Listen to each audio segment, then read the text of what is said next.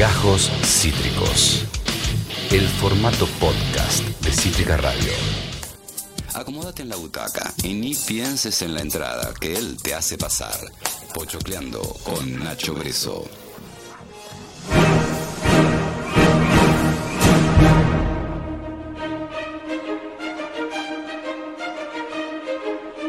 quince y ocho minutos, estamos en comunicación, digo bien, con nuestro querido pochocleador Nacho Breso. ¿Me oyes? ¿Cómo estás, Tevi? Muy bien, tenés una gran voz de teléfono, debo decir. Ah, muchas gracias, muchas gracias. Se me arruinó el micrófono dos segundos antes de, de salir, así que por eso estoy, estamos por teléfono, estoy tratando de, de, de ver si lo puedo solucionar para que nos podamos ver. Hoy que íbamos a compartir asiento y no pudimos. No, pero tranquilo, tranquilo. Es hijo de estos tiempos, esta, estas situaciones, así que tenés una gran voz telefónica y lo importante es que estás, Nacho. Bienvenido de vuelta a tu Pochocleando. Hay una columna que me tiene re manija, pero antes quiero decir que hice la tarea. ¿Hiciste la tarea? Hice la tarea. La semana pasada íbamos hablado de pelis que mostraban cómo crecía la transición adolescencia-adultez, ¿puede ser? Exactamente. ¿Y cuál cuál fue la que viste? Me vi en El Fondo del Mar de... Eh, perdón, El Fondo del Mar de Damián Cifrón, año dos mil tres. Ah, ¿y qué te pareció? Me encantó. Primero, me, me gustó mucho la película, pero hay una aura muy... Hasta hay actores de los simuladores y hay como un olorcito, un tufillo a simuladores en esta peli, obviamente por Cifrón. Hay algo, hay algo allí, hay algo que tiene que ver con el estilo de, de, de Cifrón que... que...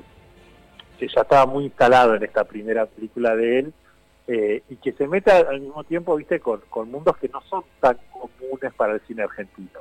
Total, total, total. Un muchacho que, que es de Daniel Hendler, que estudia abuso, que descubre que su... Eh, no, no, spoiler alert, ¿no? Igual sucede en los primeros veinte minutos. Descubre que su novia lo engaña con una persona muy cercana. Y la película gira en torno al, medio que a la persecución a partir de eso. Digo, se cierra en una velada la peli.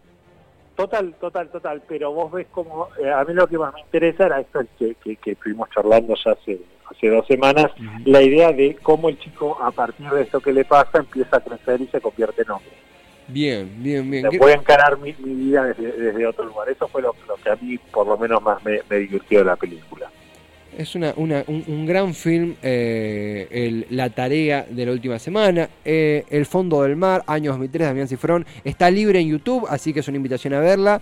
Eh, ah, me... mira, no sabía que estaba libre en YouTube. Golazo, buen dato. Golazo, librísima. Así que gran, gran peli de transición, ad, eh, adolescencia, adultez, en este caso encarnada por Daniel Hendler, después de un desengaño, crece. En este sentido, Nacho Breso, hoy casi que en otro ángulo, porque agarraste a una de las leyendas del cine, leyenda viva.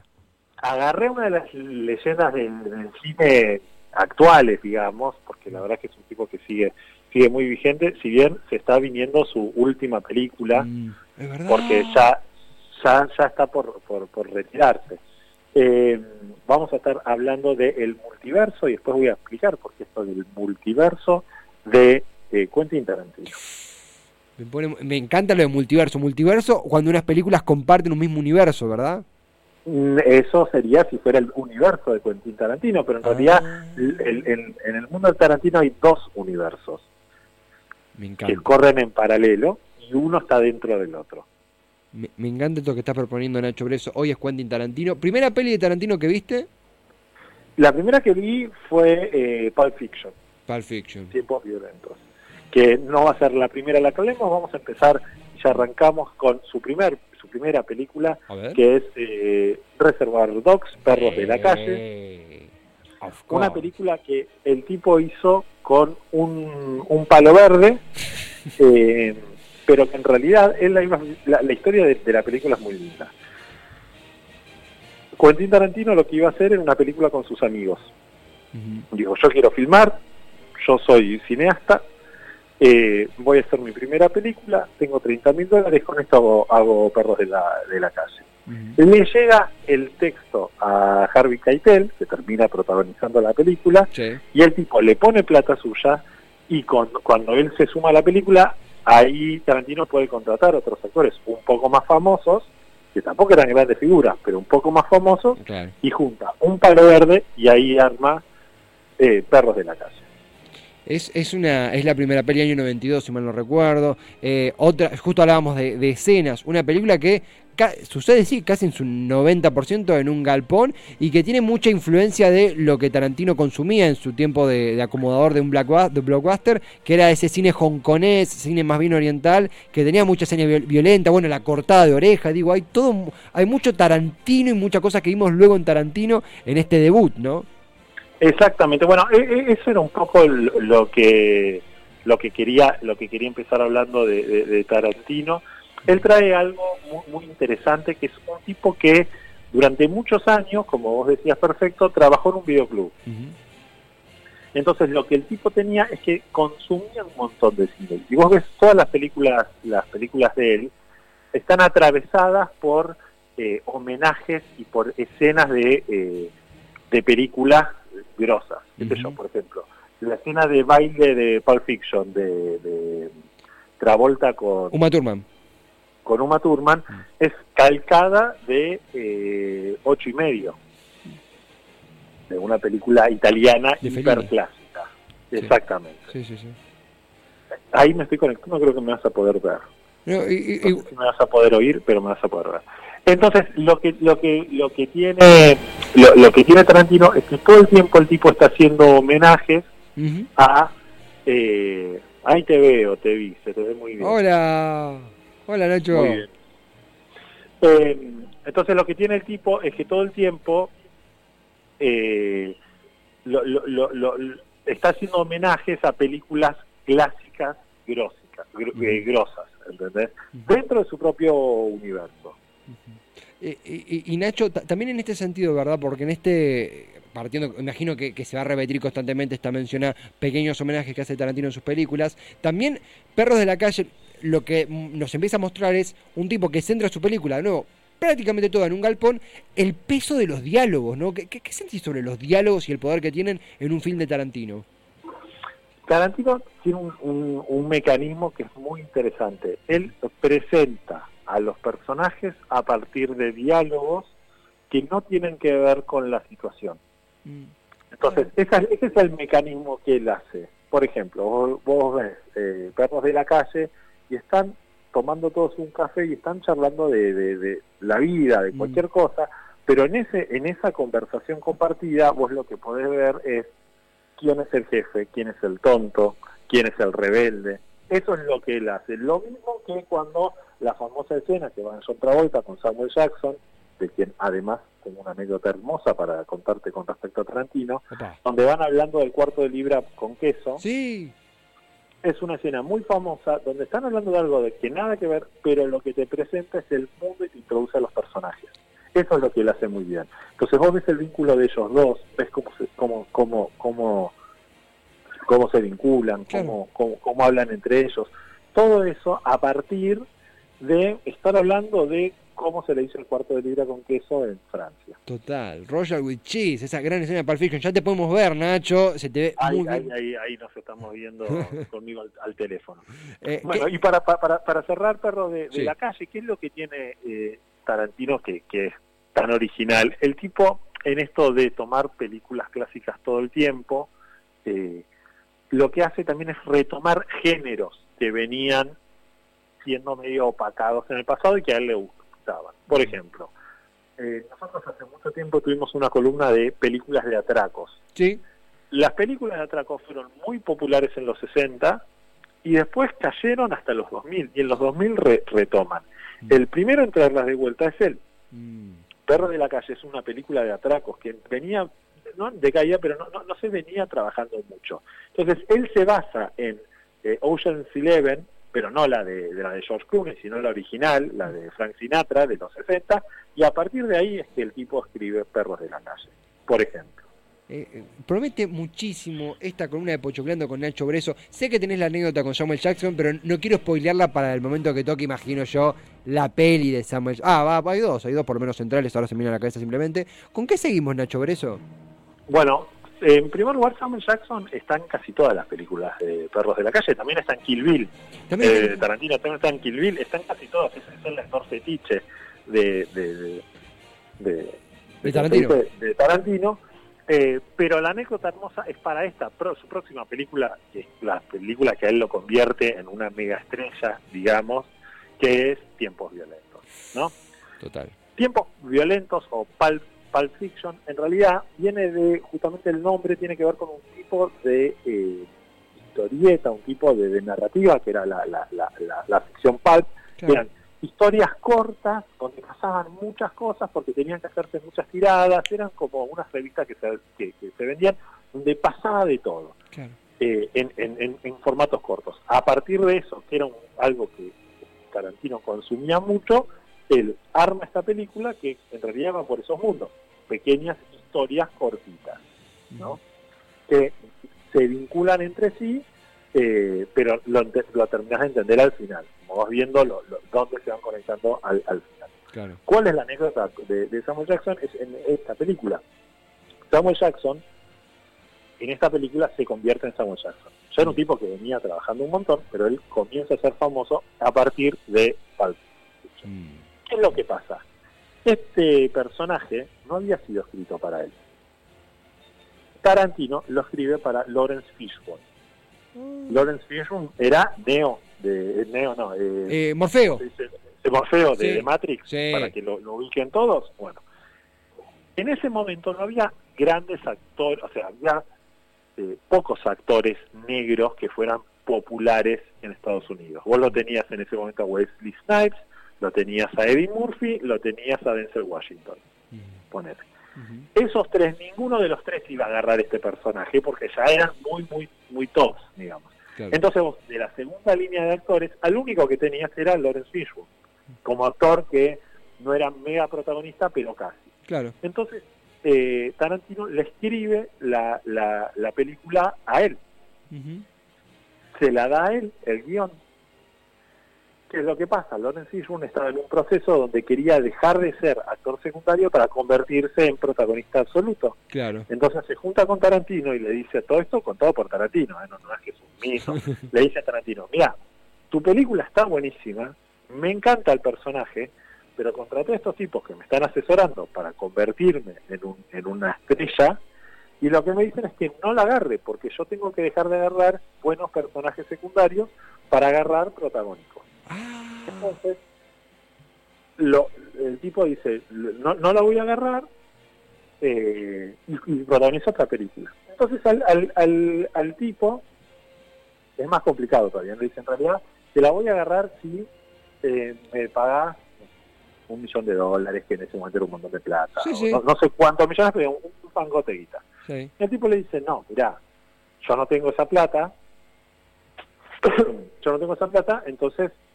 La, la, la se la doy a otro actor bueno que conozco que se llama Samuel Jackson. Sí. Bueno, listo, chao. Se la da a Samuel Jackson. A Samuel Jackson le explota, le explota la, la carrera, y a partir de esta película lo llaman a Samuel Jackson para que protagonice Duro de Matar la Venganza con Bruce Willis. Ah, es verdad. ¿Qué? Que fue el primer protagónico. Así como el, el, el tipo de protagónico que quería Lawrence Fishburne era el protagónico que tiene Samuel Jackson en Duro de Matar la Venganza. Ah, como ay, no, no desconocía totalmente esta anécdota y creo pero que es la peor. No terminó. Ah, no terminó, no perdón. Terminó.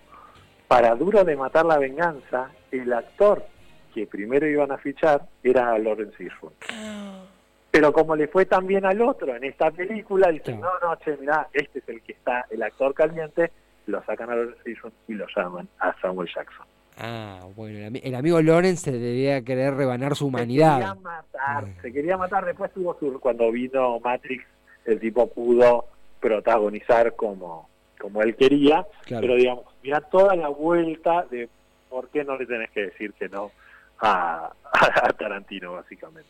Sí, es, es, a ver, hay mucho componente anecdótico y también de aprendizaje, digo, desde lo del guión que me comentaste que no lo había pensado y que, bueno, a través, obvio, de tu conocimiento artístico lo pudimos entender, esta caracterización, hasta las anécdotas, los datos eh, completamente eh, que hacen también a la historia. Eh, Nacho, esto, el, el, el, la peli que, que está en el segundo lugar, digo bien, es Pulp Fiction, eh, ¿qué decir? Es un ícono pop, digo, es un... Es, es un ícono pop y... y...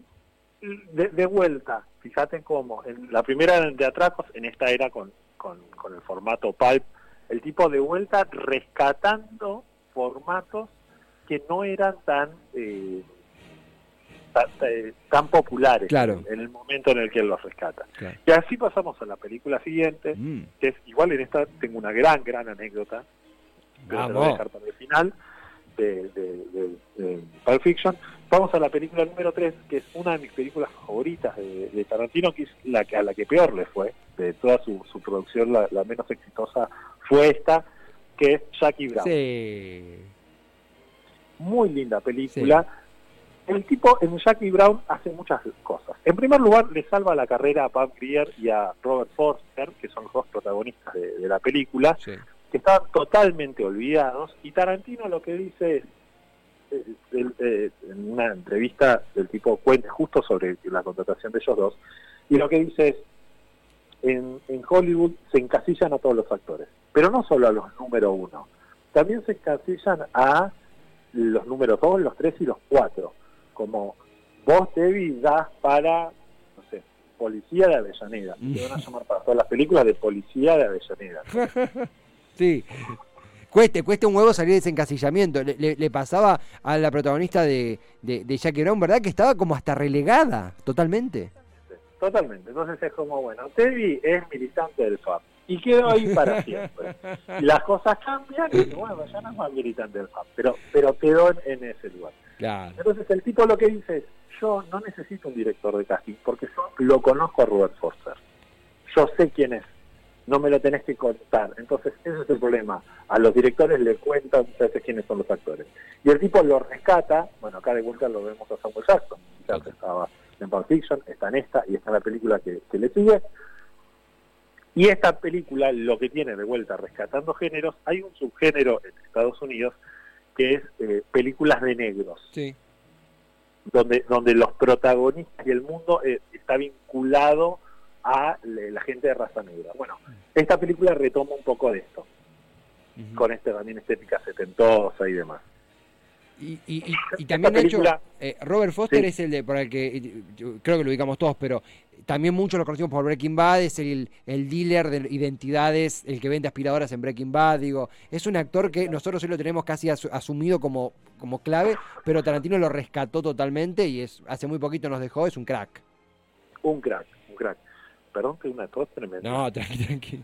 Dame un segundo. Súper tranquilo, súper tranquilo. Se emociona, se emociona porque Tarantino genera eso. Estamos con Nacho Breso en Pochocleando con Nacho. Obvio que es un eh, Pochocleando especial porque se nos nota mucho a todos que nos encanta Tarantino y que hay mucho que decir, no solo del componente técnico, analítico que Nacho nos permite entender a través de su conocimiento, sino de lo anecdótico. Digo, son películas que a muchos nos marcaron a fuego. En mi caso, Jackie Brown, él decía que era la menos exitosa, es cierto en cuanto a números. Eh, a mí también son esas películas que tenés que ver dos veces porque la primera me quedé como, uy, no entendí esto, esto fue un guiño, y la segunda decís, esto es una obra maestra.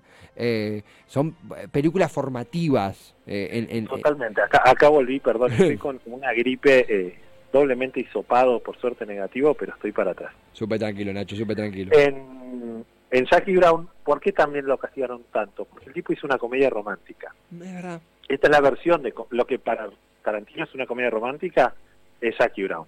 Claro. Y tiene algo que está escrito muy, muy hermosamente, que es que los dos protagonistas se comportan entre ellos como si estuvieran todo el tiempo en una comedia romántica. Mm. Vos ves las, cuando están juntos, a, a, están los dos como seduciéndose, enamorados. Y en paralelo hay una de mafiosos tremenda. Sí. Eso sí hace que sea muy, muy... Es como él la mira a ella. Todo es una comedia romántica, pero en realidad atravesado por una de mafiosos. Eh, Esa eh. película no fue escrita por Tarantino. Entonces, esa es la, la, la, también esos mega diálogos que, que son tan, tan de él, no aparece tanto en esta película. O sea, él la escribió, pero no es una historia original de él. Claro, claro. Es, es, es Jackie Brown, ¿no? Por ahí, hasta por ahí la menos conocida, pero igual, es un, un titán de, de, de, del cine. Esta peli que rescató carreras, nos hizo deleitar y que es una de las tantas. Estamos en Pochocleando a Tarantino con Nacho Breso. Eh, ¿qué, ¿Qué elegiste para continuar? Sé que, perdón, sé que tenías una anécdota, no sé si para el final de Jackie Brown o para el final de la columna. No, para el final de la columna. Pero al final de la columna, esta idea de los multiversos de, de Tarantino que te quiero contar. Perfecto, perfecto. Continuamos súper tranquilo. La siguiente película ya la, la conversamos alguna vez. Es la, creo que una de las favoritas de, de varios. Es no otra que Kill Bill. Sí, ya hemos conversado. Película, película. Esta fue muy hablada. Perdón, me estoy muriendo. No, me más... estoy poniendo todo, pero me estoy muriendo. Eh, ¿Querés tomar agua? No, no, porque porque la, la salud ante todo. ¿Querés tomar un vaso de agua? Algo hacemos un... Sí, me voy a, me voy a tomar, salgo un segundito para tomar tranqui, agua. Tranqui, tranqui, Nacho. Yo sigo charlando. Por favor. Eh, ya la, ya la, la, la hemos hablado, Kill Bill, eh, la, la, largo y tendido. Uh-huh. Es una la, la única película de, de Tarantino que tiene que tiene secuela. Y esta es la, la, la parte linda de... de esta anécdota, de, de esta de esta película. Viste que yo te empecé a hablar del multiverso de Tarantino. Sí. Sí, bueno, sí. Esto tiene que ver con que todas las películas de Tarantino están conectadas entre sí. O sea, los personajes son familiares, por ejemplo. Eh, Vincent Vega, el personaje de, de John Travolta. John Travolta, es el hermano de eh, el señor Blanco de Perros de la Calle. Sí. Eh, el, uno de los personajes de los los, los de, de Hateful Eight, de los ocho los ocho más odiados, es el bisabuelo de uno de los personajes de eh, ¿cómo se dice? De Bastardos sin Gloria. Están todos conectados. No, es, es, estamos viendo mientras tanto imágenes de Kill Bill, esta conexión de, justamente, no lo recordaba, pero es cierto, esto, los hermanos Vega, que aparecen en dos películas diferentes. Eh, en este caso también repetir actores, digo, porque, va, repetir, suena feo. Eh, tener sus actores casi predilectos, digo, Uma Thurman, también está, eh, ah, se me va el nombre del actor que hace del Vega. Eh, y, y, y el actor que hace el nombre de, del Vega que no es... Eh, que no es... Ah, sí, sí, sí, no me sale, lo, lo, lo quería decir recién y no me sale. Pero bueno, ya lo recordaremos. Fíjate, si, si, si tuviéramos algo dirías, bueno, todos pertenecen al mismo universo. Uh-huh. Pero no, yo te dije multiverso, multiverso, porque hay dos universos. Tarantino tiene dos universos. El de las películas, el del mundo real, sí. Y el de las películas que sus personajes miran. Ah, ¿cómo es eso? Tarantino dice, hay un universo que es de, de, de, de mi cine, que donde viven todos los personajes. Ahí están casi todas sus películas, eh, Bastardos sin Gloria, Pulp Fiction, Perros de la Calle. Ahora, cuando la gente de Perros de la Calle o de Bastardos sin Gloria van al cine, van a ver Kill Bill. Mm, van a ver Kill Bill y van a ver El Amanecer de los Muertos, que es una película que él escribió pero dirigió Robert Rodríguez. Mm. Capto, capto, capto. ¿Cómo, ¿Cómo sabemos que esto es así y que no es un chamullo? Mm. En Pulp Fiction hay una escena donde están comiendo eh, John Travolta con, con ella. Sí, con Uma. Con Uma. Y Uma le cuenta un casting que hizo. El casting que hizo, cuando le cuenta el argumento del programa, es el argumento de Kill Bill. Sí. Sí, sí, sí, me, me, me, estoy, acord- me estoy acordando. Eh, eh, eso, y hay como un guiño, capaz tiro cualquiera, ¿eh? Pero hay un guiño con una marca de cigarrillos también, ¿no? Que ellos fuman unos cigarros que son como del universo Tarantino. Siempre, este, él inventó una marca de cigarrillos que aparece en todo, pero eso aparece en los dos universos. Claro, perfecto. perfecto. Que se llaman eh, algo de los tomates, o no, no, no me acuerdo. Red Tomate, algo así. Pero sí, ahora Kill Bill es el argumento, el plot de la película que le escribió eh, eh, Mia Wallace a Vincent Vega en esa cena, en ese restaurante tan, tan pituco. Y eso, pensás que eso lo, él, él lo escribe diez años antes de hacer Kill Bill. Claro. Uh. Eso es lo que está, a, a mí me rompe la cabeza. Total. Tarantino dijo que iba a hacer en total diez películas. diez películas. Uh-huh. Lleva hechas nueve. Se viene la última. Ah. Así que...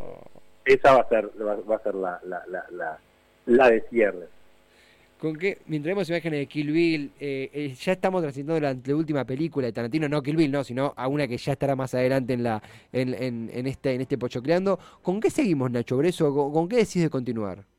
Tenemos dos películas más que que, que traje de, de, de Tarantino, que a mí tres películas. Sí. Que a mí me gustan mucho. La la, la carrera de Tarantino se puede dividir en pre trabajar con megaestrellas, uh-huh, y post trabajar con megaestrellas. Uh-huh. Esta parte es, las que vienen son las de post trabajar con megaestrellas, uh-huh, donde tenemos tres universos. El primero es Bastardos sin Gloria, donde lo llama Brad Pitt, esa reversión que él hace. Acá también se mete con un género, subgénero que es como, se llama Nazination, como fascinación por los nazis. Son películas de una época de los cincuenta, sesenta, que todo era alrededor de matar a nazis. Uh-huh. Como post, post Segunda Guerra Mundial, había un subgénero que era eso, y esta película va por ese lado, uh-huh.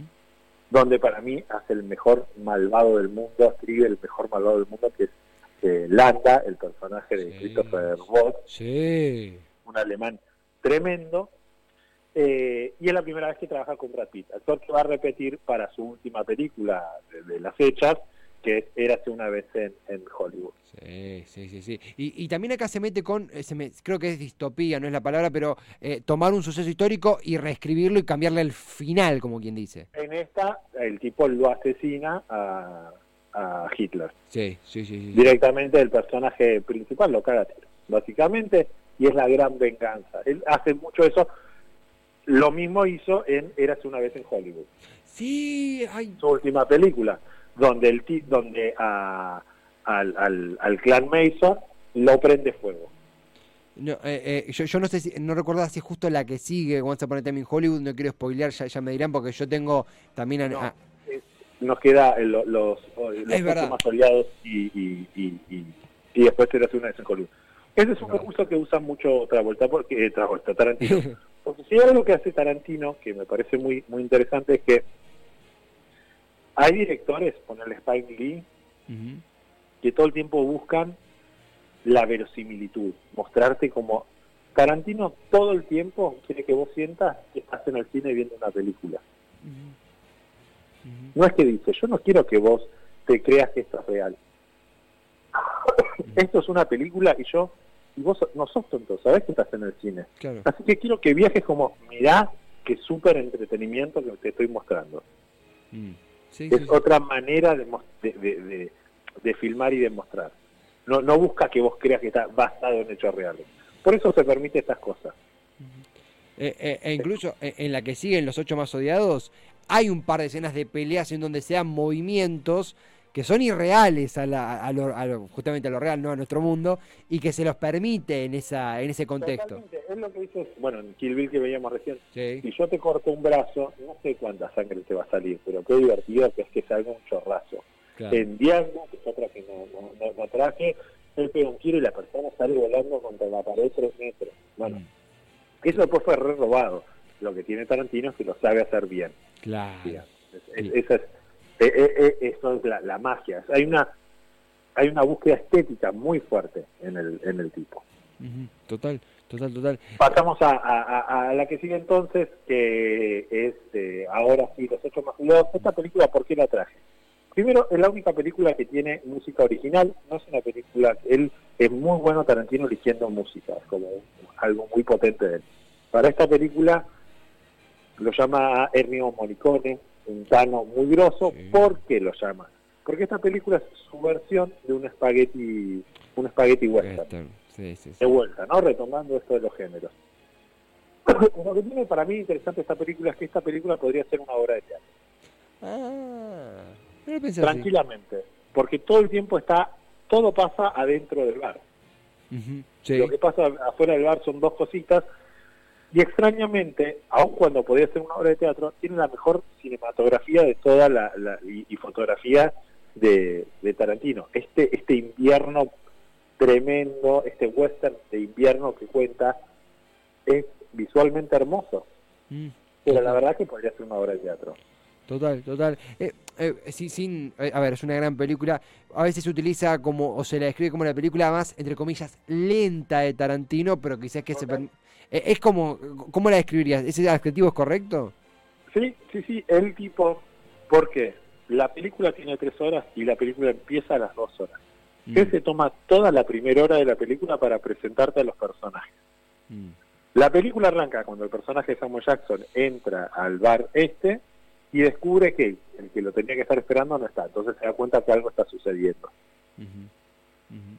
Digamos, eso eh, ahí es cuando arranca el, el, el conflicto de la película. Claro. La primera hora te presenta personajes con claro. esos diálogos increíbles. Por eso es tan lenta. Uh-huh, uh-huh. Pero la verdad que es un peliculón. Es muy, muy... es muy interesante y en otros tiempos, totalmente, totalmente. Los ocho más odiados. Pasamos a la última película de, sí. de, de Tarantino, antes de que yo caiga muerto acá en el, en el piso de esta gripe. Eh, tenemos Érase una vez en Hollywood, sí, peliculón, peliculón con eh, Brad Pitt y, y, y DiCaprio, sí. eh, que retrata lo que era el Hollywood de, los, de, de finales de los sesenta. ¿Qué es lo que tiene esta película de linda? El tipo va al cine que a él lo vuelve loco. Es como que el, un tipo que hizo toda su carrera hablando del amor que tiene por el cine, hace una película sobre el cine, sobre Hollywood. Entonces tiene esa, esa vuelta de tuerca que, que, que es hermosa, y de vuelta tiene eh, esta idea de, de, de cambiar las historias tal como sucedieron. En este caso, los Manson no, no asesinan a un montón de gente, sino que el personaje de, de DiCaprio, spoiler alert, sí, lo prende a fuego. Es hermosa, es hermoso, es, eh, Brad Pitt está hermoso, DiCaprio está hermoso, Margot Robbie está hermosa. Tuve la suerte de verla dos veces. Eh, tuve la suerte de ver esta peli en un cine abierto, en una terraza una vez, y fue, creo que, de las experiencias más lindas de mi vida. Es una peli que se dif... creo que, sí, no quiero decir que es mi peli favorita porque es muy reciente, y creo que es la última peli que vi, no, la, una de las últimas pelis que vi en el cine antes de la pandemia, pero qué película de la hostia, qué película que disfruté y que la me la vería ahora. Es, es, es, es muy buena, es increíble, es increíble, es muy, muy divertida, y en palabras de Tarantino es su película más grande. Él mm. sí es considerada de las diez películas, y él lo que dice es, todo lo épico que podía, que yo puedo llegar a hacer, lo fui con esta película. Ahora me queda el epílogo. Entonces en mi décima película me imagino algo mucho más chico. Qué belleza. Estamos en, en Pochocleando con Nacho Breso, especial Tarantino. Eh, la verdad, Nacho, es que ver Tarantino a través de tu conocimiento, de tus ojos, es invaluable. Eh, creo que está muy claro que, que la tarea hoy va a quedar medio... Va, puede quedar desierta porque me las vi todas. Si no, que... la viste muy bien. Sí, sí, sí. sí incre... Me sorprendió, eh, pero sí, sí, en, en diferentes momentos me la he visto todas, algunas hasta dos veces. Proof, ¿la viste? Eh, no, que es la, es la que hace con, con Russell. Claro. Bueno, mirate esa, que si, si no viste esa es la que te falta para tener toda la filmografía de Tarantino. Listo. De, eh, dead, eh, dead Roof, sí, Roof o Proof. Dead Proof. Dead Proof, Proof, prueba. Dead Roof es techo. Eh, es verdad, me falta esa, acabo de caer. Me voy a ver esa y el próximo eh, miércoles te charlo, Nacho. Y obviamente, por supuesto, ante todo, gracias por... No, me habías comentado que, que esta, esta gripecita, que por suerte no, no, es nada, no es nada grave, pero que anda ahí dando vueltas, te pusiste la columna al hombro, la rompiste toda. La verdad, Tarantino te tendría que quedar una película ahora, mínimo. Perdón, perdón, perdón por salir así todo no. roto. Me muero de vergüenza, pero no, no, quería, no quería dejar de estar porque es un cineasta que me vuelve loco. Me encanta hablar de él. No, lo, has, has estado a la altura y un más, Nacho, por favor, hasta esta voz telefónica, yo no sé si lo voy a querer resignar, está muy bueno todo, está, estuvo súper divertido, entretenido, Nacho, gracias totales, hay tarea, y acá, ah, perdón, y acá, de lo que sí no te puedo dejar ir, Ian Soler me pide la anécdota, es verdad. No, la anécdota la mezclé, la puse antes, era esta de el multiverso, de cómo las películas están adentro de las películas. Bien. Muy tarantinesco, como lo viste, esa que te tira como una trama esparcida en diferentes... Total. Nacho, eh, gracias totales por esta columnaza, te mandamos un fuerte abrazo y gracias por regalarnos semejante espacio. Cuídate, te vi, chau, chau. Igualmente. Abrazo a todos allá. Abrazo inmenso, Nacho, Nacho Breso. Pochocleando con Nacho, con él, con Nacho Breso. Especial Tarantino. Esto fue Gajos Cítricos. Encontrá los contenidos de Cítrica Radio en formato podcast en Spotify, YouTube o en nuestra página web.